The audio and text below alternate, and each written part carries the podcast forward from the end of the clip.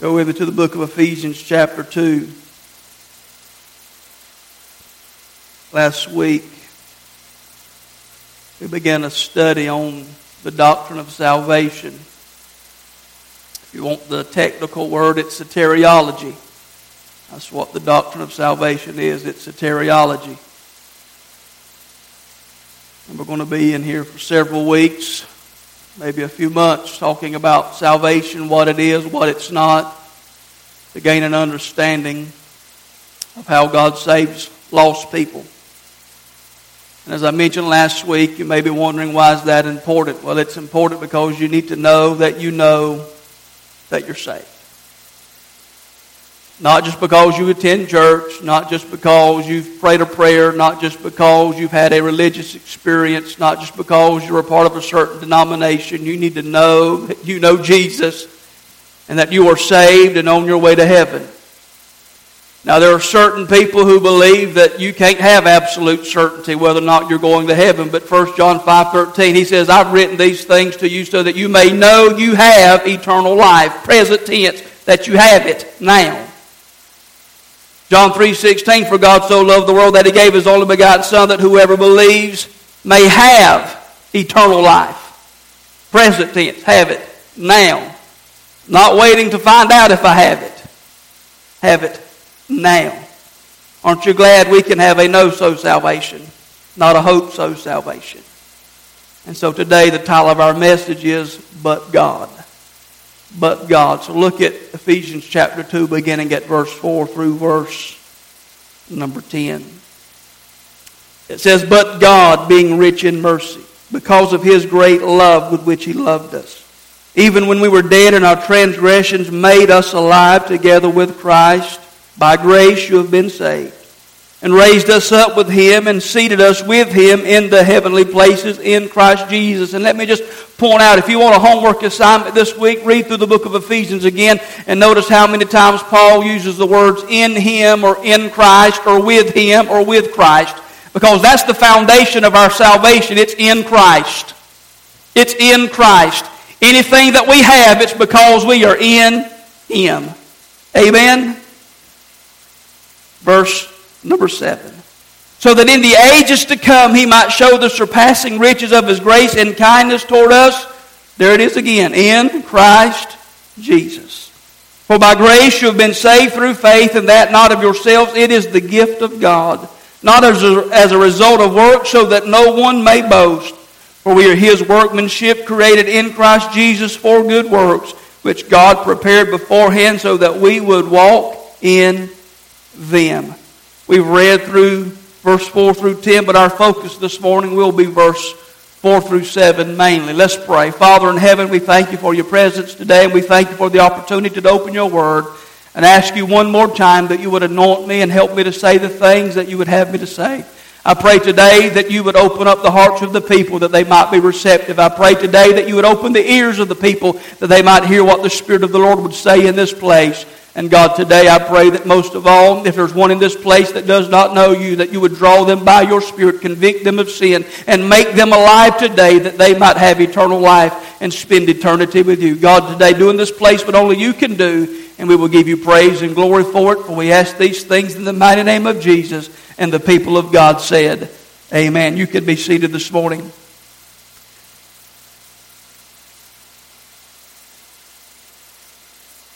Last week we looked at verses 1 through 3 and we saw that we are lost without Jesus Christ. We saw what we were outside of Him, what we were before we came to know Him. We said that we were dead in trespasses and sin and could not come to God on our own. We looked at John chapter 6 verse 44 that says no man can come to God unless he is drawn by the Father. We said that we were disobedient and rebellious, that we were depraved and living to please the desires of the flesh, that we were under the influence of the world, the flesh, and the devil. We also saw that we were doomed and damned to hell, that we were basically messed up people outside of Jesus. Amen. In summary, we were helpless and we were without hope. In fact, Ephesians chapter 2 verse 12 gives a good summary of our condition. Look at it on the screen. It says, Remember that you were at that time separate from Christ, excluded from the commonwealth of Israel, and strangers to the covenants of promise, having no hope and without God in the world. We had no hope and we were without God in the world. We were depraved and disobedient and dead and could not do anything to merit salvation with God. But in our passage today, Paul tells us what God has done for us that are saved. And here is the summary of the message that Paul wants to convey to us. If you want to write anything down and if you want to take away anything from this message, here's what Paul is trying to tell us today. God saves sinners because sinners cannot save themselves. That is the message of salvation. God saves sinners because sinners cannot save themselves. We could close the Bible and go home because that's the message. Amen? That's the gospel. Jesus saves. Why? Because you can't save yourself. I can't save myself. And so I want us to look at the truths in this passage this morning, and it's going to show us some things about this great salvation that we enjoy. Number one, God and nothing else is the cause of our salvation. God and nothing else is the cause of our salvation. Because of our past spiritual condition, we had no hope. But Paul starts verse 4 by saying, But God. Those are the greatest words of hope that we could ever want to hear. You see, death robs us of hope. If you've ever lost a loved one, you know what it's like to be robbed of hope. And can I just say to us to be spiritually dead is to be without hope unless you bring God into the equation. That when you were dead in trespasses and sin, when you were lost and depraved and living in rebellion and on your way to hell, you were hopeless and you were without help. But when you bring God into the equation, there is hope for the hopeless. There is hope for the sinner when God shows up on the scene. Amen. You see, God told Adam in the Garden of Eden, when you eat of that fruit, you're going to die. And here's the thing, he didn't die physically immediately, but immediately spiritual death came into the world. And when he ate of that fruit, all of humanity was plunged into spiritual death.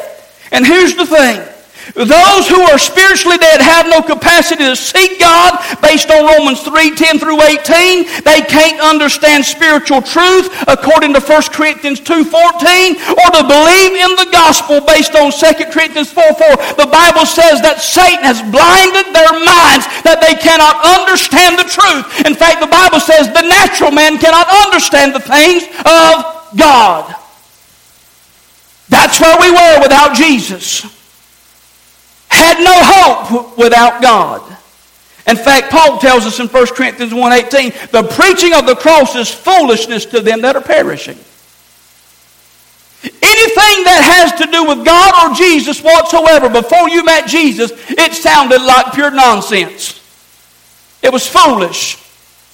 That's the Bible. But I, but I, I know what some people think. Well, well, preacher, I grew up in church my whole life. It, it, life. it made sense to me. No, it didn't. Without the Spirit of God inside of you, it didn't make sense to you. And you can't refute me because that's what the Bible says. The preaching of the cross is foolishness to those that are perishing. You can't refute me saying you understood it. Because the natural man can't understand the things of God. We okay? I know we might not shout today on some of these things. But I understand, let me say this. If you'll get a hold of what I'm trying to say, you'll want to shout. Lost people do not want anything to do with God. They are dead, and that's where all of us were without God. Dead in sin. But God intervened. God stepped in. Let me just say this. I'm glad God butted into my life. Amen? Aren't you thankful God butted in? When you were on your way to hell, when you were out there in sin going headlong to hell, God butted in. Aren't you glad He butted in? I'm glad He found me. I know sometimes we sing songs that talk about we found God and we chose Him. No, He found me. I was on my way to hell, but He butted in. Amen? You see, what man couldn't do, God did. When man couldn't save himself, God stepped in. You see, when you bring God into the equation, there is hope for the worst of sinners. I don't care what anybody has done. I don't care where they may be. I don't care what kind of lifestyle they may be living. I don't care how vile or wicked they may be. When you bring God into the equation, there is hope for the chief and worst of sinners. Why? Because God is in the business of saving lost people. Listen, you can't pull yourself up by your bootstraps and bring yourself out of sin. Only God can save. And I want to clarify something about salvation. There are many evangelicals today that view salvation as a joint project between God and men. Somehow people see this as some kind of cooperation between God and man. God does his part, and I got to do my part. They see salvation as God has done all that He can, all, all He can do, but the rest is up to the free will of the sinner. They don't view the sinner as dead, but rather as sick or wounded. You see, like a drowning man, there's still life in him. He can grab the rope if we throw it to him, but if he refuses to cooperate, even God can't save him. Hear me well. That is an unbiblical view of salvation. Here's the biblical view of salvation summed up in a short sentence Jesus saves. Jesus saves. Here's what the angel told Joseph concerning Jesus in Matthew 1 121. He will save his people from their sins. Who does the saving? Jesus. Why? I, I know I'm going to reiterate this over and over again, but who does the saving? Jesus. Why? Because you can't save yourself. And I wish we could just get that.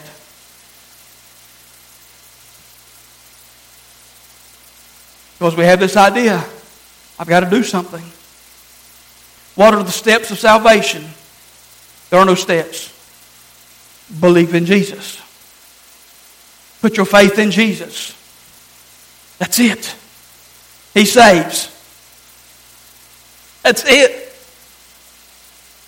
Not complicated. God didn't say he'll do all that he can, but he's limited by the sinner's stubborn will. Let me just say something to him. We'll get into this more in, in weeks to come. Here, here, here's the thing. You would have never come to him if God would had, had, had not come to you. And we'll get into this more over the weeks as we talk about election, predestination, and, and, and free will and all that kind of stuff. Because that's one of the things that people want to bring up. Well, I, have got free will. I can do what I want to do. Well, here's the thing. If you was left up totally to your free will, you'd have never come to God. You'd have never come to God because there's no one righteous and none that seek Him. We all go astray, the Bible tells us. So God has to do something. In fact, in John 6 44, it talks about that no man can come unless the Father draws him. Other places in Scripture, that word drawn, other places it's translated dragged.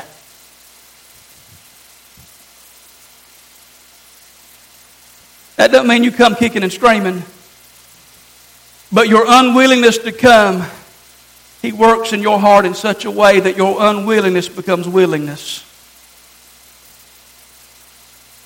And here's the thing that doesn't override your freedom. You just become willing. Doesn't mean we become robots, but you want to. Right? You want to. And I know this bothers some of you, that's Bible. I serve him because I want to, not because he's making me. He's done something in me to where I want to.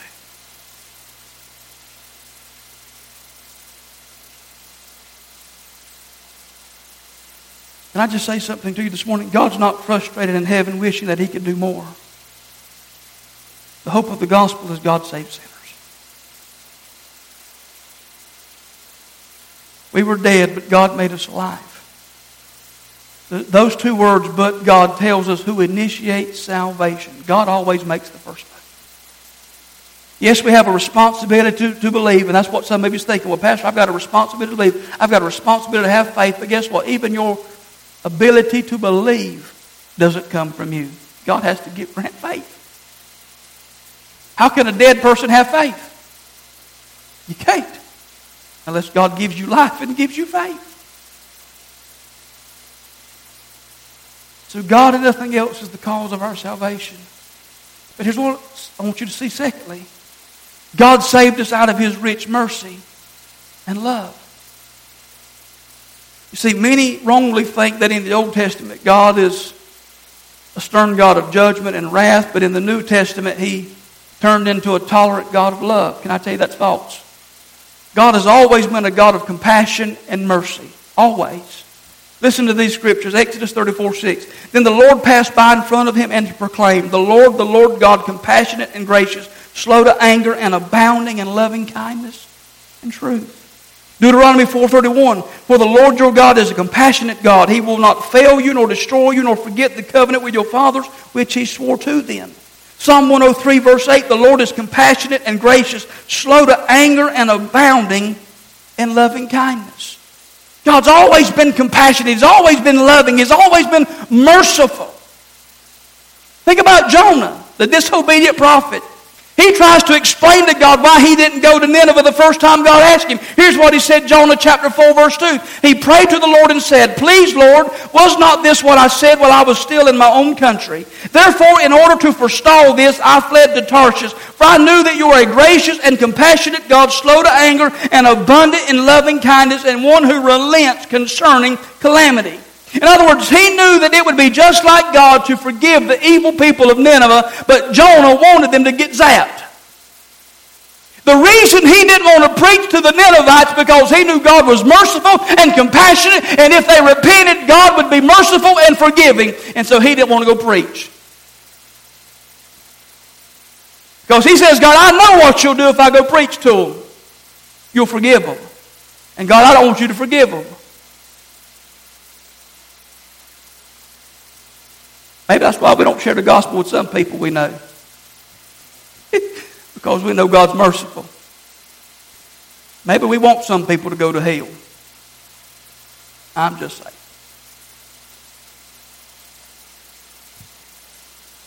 I'll just say this. If you won't share the gospel with them and God wants them to go to heaven, He'll send somebody else to share the gospel with them. Amen. The theme of God's compassion and mercy runs throughout the entirety of the Bible, Old Testament and New Testament. Instead of berating sinners and blasting them to oblivion, God delights to show mercy when they repent. Notice that Paul says God is rich in mercy. That word rich, it refers to an overabundance that which is without measure, it's unlimited. Think about that, an abundance of mercy. That's why Jeremiah, I believe it says that his mercies are new every morning. Never runs out. This characteristic of mercy suggests that God possesses an overabundant, measureless, and unlimited quantity of mercy. The word mercy refers to goodness or kindness toward the miserable and afflicted, coupled with a desire to help them. You'll notice often in the Gospels that Jesus pitied people and had compassion on people, and he was moved to help. That's what it means. You see, in spite of our sinfulness and rebellion, God saved us because of His mercy. He didn't give us what we deserve. You see, we were deserving of His wrath, but in His mercy, He turned His wrath away.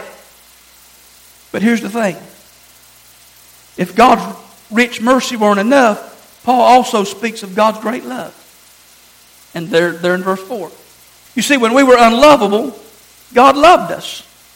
When we didn't love Him, he loved us and He saved us because of His great love. He's rich in mercy, but He's great in love and He saved us. Listen to Romans 5 8.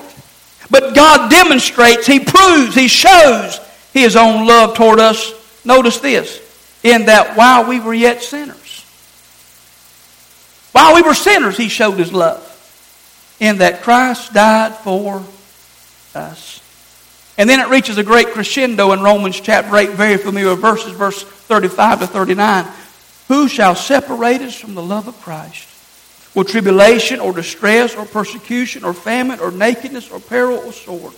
Just as it is written, For your sake we are being put to death all day long. We were considered as sheep to be slaughtered. But in all these things we overwhelmingly conquer through him who loved us. For I am convinced that neither death, nor life, nor angels, nor principalities, nor things present, nor things to come, nor powers, nor height, nor depth, nor any other created thing will be able to separate us from the love of God which is in Christ Jesus our Lord. Rich in mercy and great in love. And that's why we're saved. Not because we were lovable, but because He loved us. In fact, 1 John chapter 4, around verse 18 or 19, somewhere along there, says, We love him because he first loved us. It's his love that makes you valuable. Amen. Let me ask you this morning is this your view of God towards you that He's rich in mercy and great in love? That's how you need to see God, that He's rich in mercy and great in love. Before you met Jesus, you were his enemy, but his great love has shown at the cross, rescued you from his wrath, and made you his child. We were undeserving, but mercy walked in, and love showed up. Amen? I'm thankful for mercy and love. But let me give you a third thing this morning. God saved us through his resurrection power and grace. Look at verse 5. Says, even when we were dead in our transgressions, made us alive together with Christ. By grace you have been saved. Paul says God made us alive with Christ even though we were dead. Now let me just ask you a quick question before we go any further. Who made us alive? God made us alive, didn't he? When did he make us alive? When we were dead in sin. See, Paul tells us God makes us alive with Christ. You see, when God saves a lost person, He brings them out of spiritual death and imparts to them the very resurrection life of the Lord Jesus Christ, based on Colossians 1.13. That's why Jesus said, I am the resurrection and life. He who believes in me, even though he dies, yet he will live. He's the resurrection and life. And when you believe in Him, you come out of death into life. Immediately a person is born again. They become a new creature. They come from spiritual death, spiritual deception, spiritual depravity, and spiritual doom. A person that's born again, they're given new life and they're given life abundantly. Notice also that Paul interjects parenthetically by grace you have been saved. That word grace means that we didn't deserve it. We deserve God's wrath because of our sins, but He saved us by His unmerited favor. We were walking corpses living for the lust of the flesh, but He made us alive together with Christ. Hear me well. We are saved by grace, not by our goodness or good deeds. We'll talk about this more next week as we get into chapter, verses 8 and 9 especially.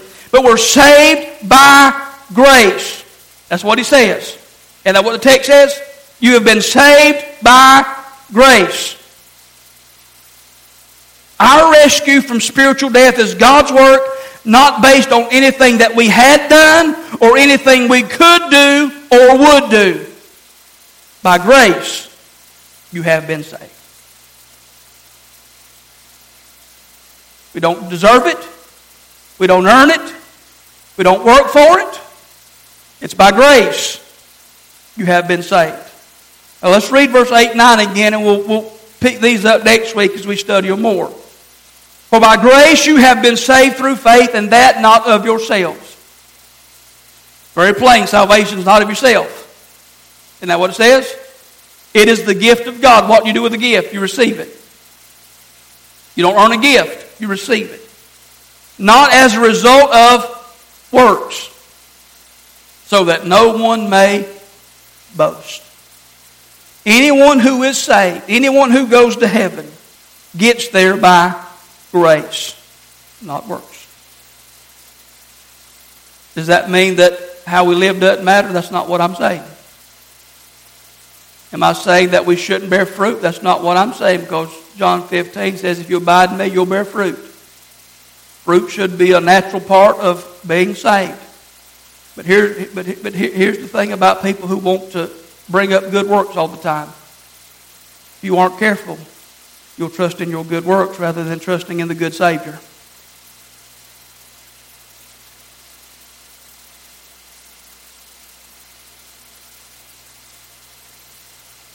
Let me say that again. If you aren't careful, if, if you're constantly talking about what you do, that might be what you're trusting in rather than what Jesus did. Because Isaiah tells us our righteousness is as filthy. That's what God sees. When He sees our goodness and our righteousness, it's like a filthy rag. But in Christ, He sees Christ's perfection. Well, you know what it takes to get to heaven? Perfection. And if we were dead in sin before we met Jesus, we weren't perfect. And if we be honest, even in Christ, I don't think any hands are going to go up and say that we've been perfect now that we've come to meet Christ. But I can tell you this now that I'm in Christ and God looks at me, He sees perfection, even though in this body I'm not perfect. But sanctification is happening in this body. Where daily I'm living and getting better. But one day this body will take on glorification, where this body will be perfect. Where the inner man and this body will be glorified and it will be perfect. That makes sense to you?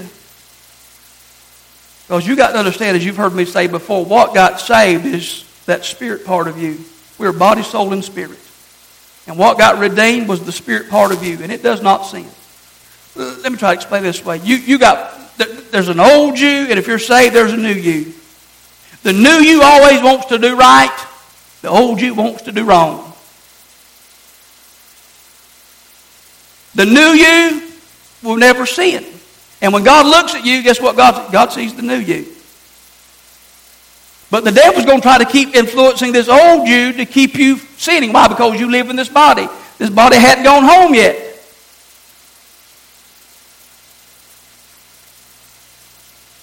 This new you, you're born again.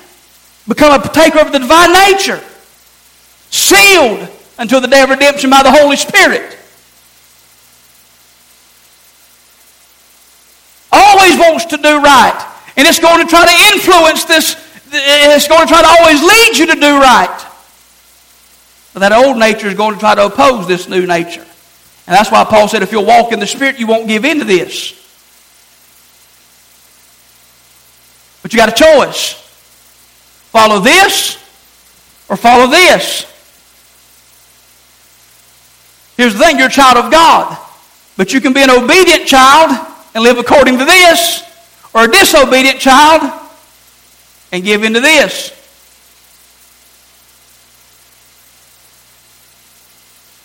Is it making sense to you?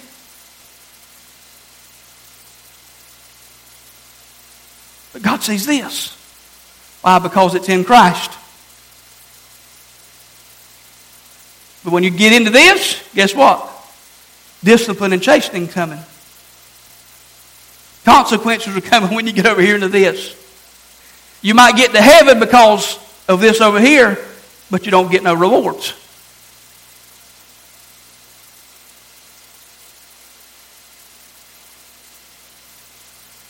Does that help you see things a little bit better? Say. God's trying to sanct- God's through His Spirit sanctifying us in this life. But we're sealed unto the day of redemption. Because in God's eyes, it's a done deal. I don't want to get too far ahead of myself. Those, those are things we'll deal with in the weeks to come. But here's the thing when we stand before God, we won't boast in anything that we've done to get there. I, I, I want that to be perfectly clear. You, if He says, Why should I let you into heaven? If you say anything other than Jesus, that's the wrong answer. If it's I went to church and I, I gave money and I, I evangelized, I, that, that, that's the wrong answer. It's Jesus. Amen? It's Jesus.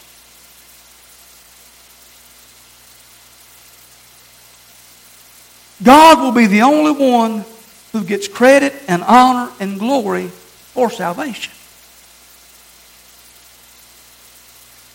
It's going to be holy, holy, holy is the Lord God Almighty when we get to heaven. We're not going to sing the praises of each other when we get to heaven. I'm not going to sing praise to myself about what I did to get there.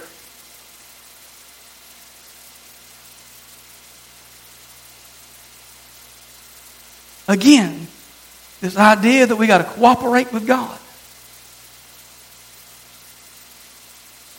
I'll just say this. Who do you want in the driver's seat of your life? This, this, this, this idea that God is my co pilot, you better get rid of that nonsense and let Him be the pilot. You better let Him drive the ship. You better let Him fly, fly the airplane. Because if it's left up to you, you're going to mess it up. Listen, if, listen, if, it, if it falls on me and I got to keep it and I got to do this and dot all the I's and cross all the T's, I may as well walk out of here today and throw up my hands and give up. Because I, I, I'll just go to hell because I can't do it. I need Him. You need Him. We didn't deserve it. But He raises us to life. Notice Paul says, By grace you have been saved. Have been saved. It refers to a past event accomplished by Christ with present and ongoing results. Believers have already passed from death to life. Listen to me. Salvation isn't something we're waiting for, but something that's already been delivered. I'm not waiting to be saved. I have been saved. It's done. You see, as saved people, we've been resurrected and possess eternal life now. Not something I'm waiting for in the future.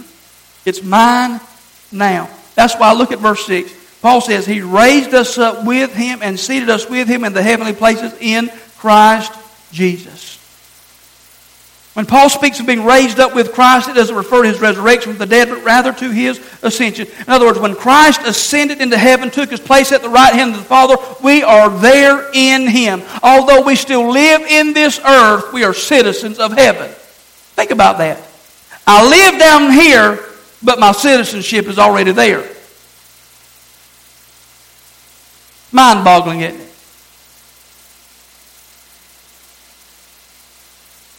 See, that's part of the reason I believe that I'm safe in Him. Is He going to take my name off the citizenship of heaven? And then put it back on, take it off, and put it back on? In Christ, I'm already seated in heavenly places. Now, before I move on to the next point, and I want to try to move through this quickly, the next point won't take that long. I want to say this. I can't make you believe what I've shared with you this far. But I will tell you that it'll change your outlook on life if you will. I, I can't explain it really well, and I may have not explained it that well so far. But everything I've said so far goes back to those two words, but God.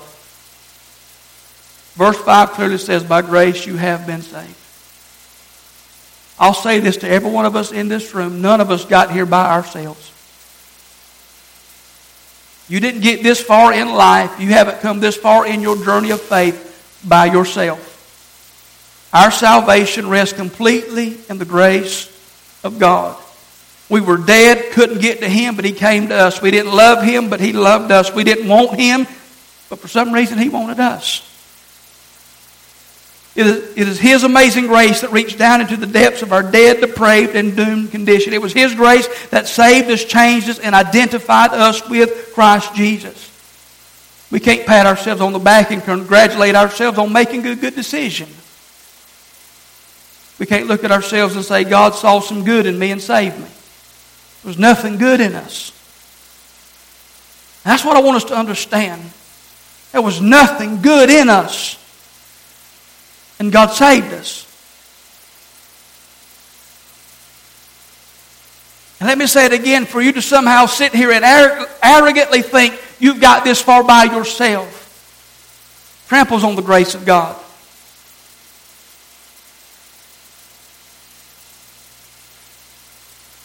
We've got to be like the Apostle Paul and humbly say these words By the grace of God, I am what I am.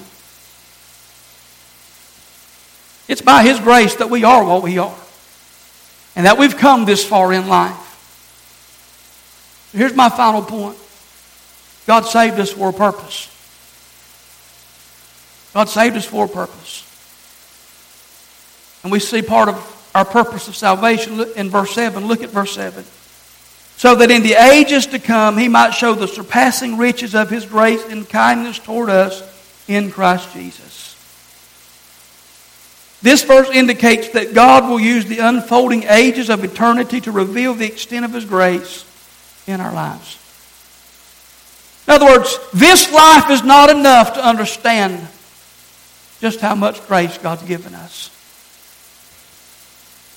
You see, the reality is right now, we don't truly have a concept of what God's done for us.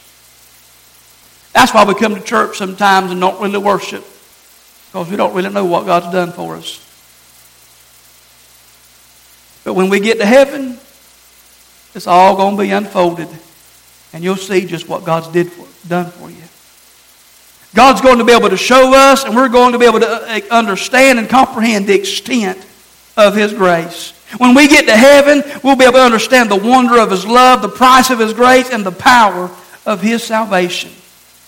You see, God's ultimate purpose in our salvation is that for all eternity we might glorify His grace. That's it. But let me just say this. We shouldn't wait till we get to heaven to glorify His grace. We ought to start glorifying Him now for what He's done. But can I tell you, when we get to heaven, we'll do it perfectly. One commentator said this about this verse. He said, God has done so much for us through Christ Jesus that it will take an eternity to show it all off. Woo! About made me want to run right there. Let me read it one more time. God has done so much for us through Christ Jesus that it will take an eternity to show it all off. Think about that. It's going to take forever and ever to show everything off that God's done for you when He rescued you from spiritual death. You think God's been good to you now? You haven't seen anything yet. And it's going to take all of eternity to show what God's done. Wow. God's purpose in saving us is for His glory and His glory alone. That's why verse 9 said, so that no one can boast. Because our boasting is in Him alone. I close this morning. We were dead in our sins, but God. We were rebels against Him, but God. We were enslaved by Satan and our sinful natures, but God. These are the two, two of the greatest words in all of Scripture. But God. God could have left us spiritually dead in rebellion against Him and in bondage to our sins, but He didn't. He didn't save us because of, but rather in spite of what He saw in us. So today, if you've ever had a but God moment in your life, you ought to praise Him and thank Him for His grace. You ought to worship Him and magnify Him for what He's done in your life. If you were ever on your way to hell and God intervened, you should worship Him from now and through eternity. Would you stand with me?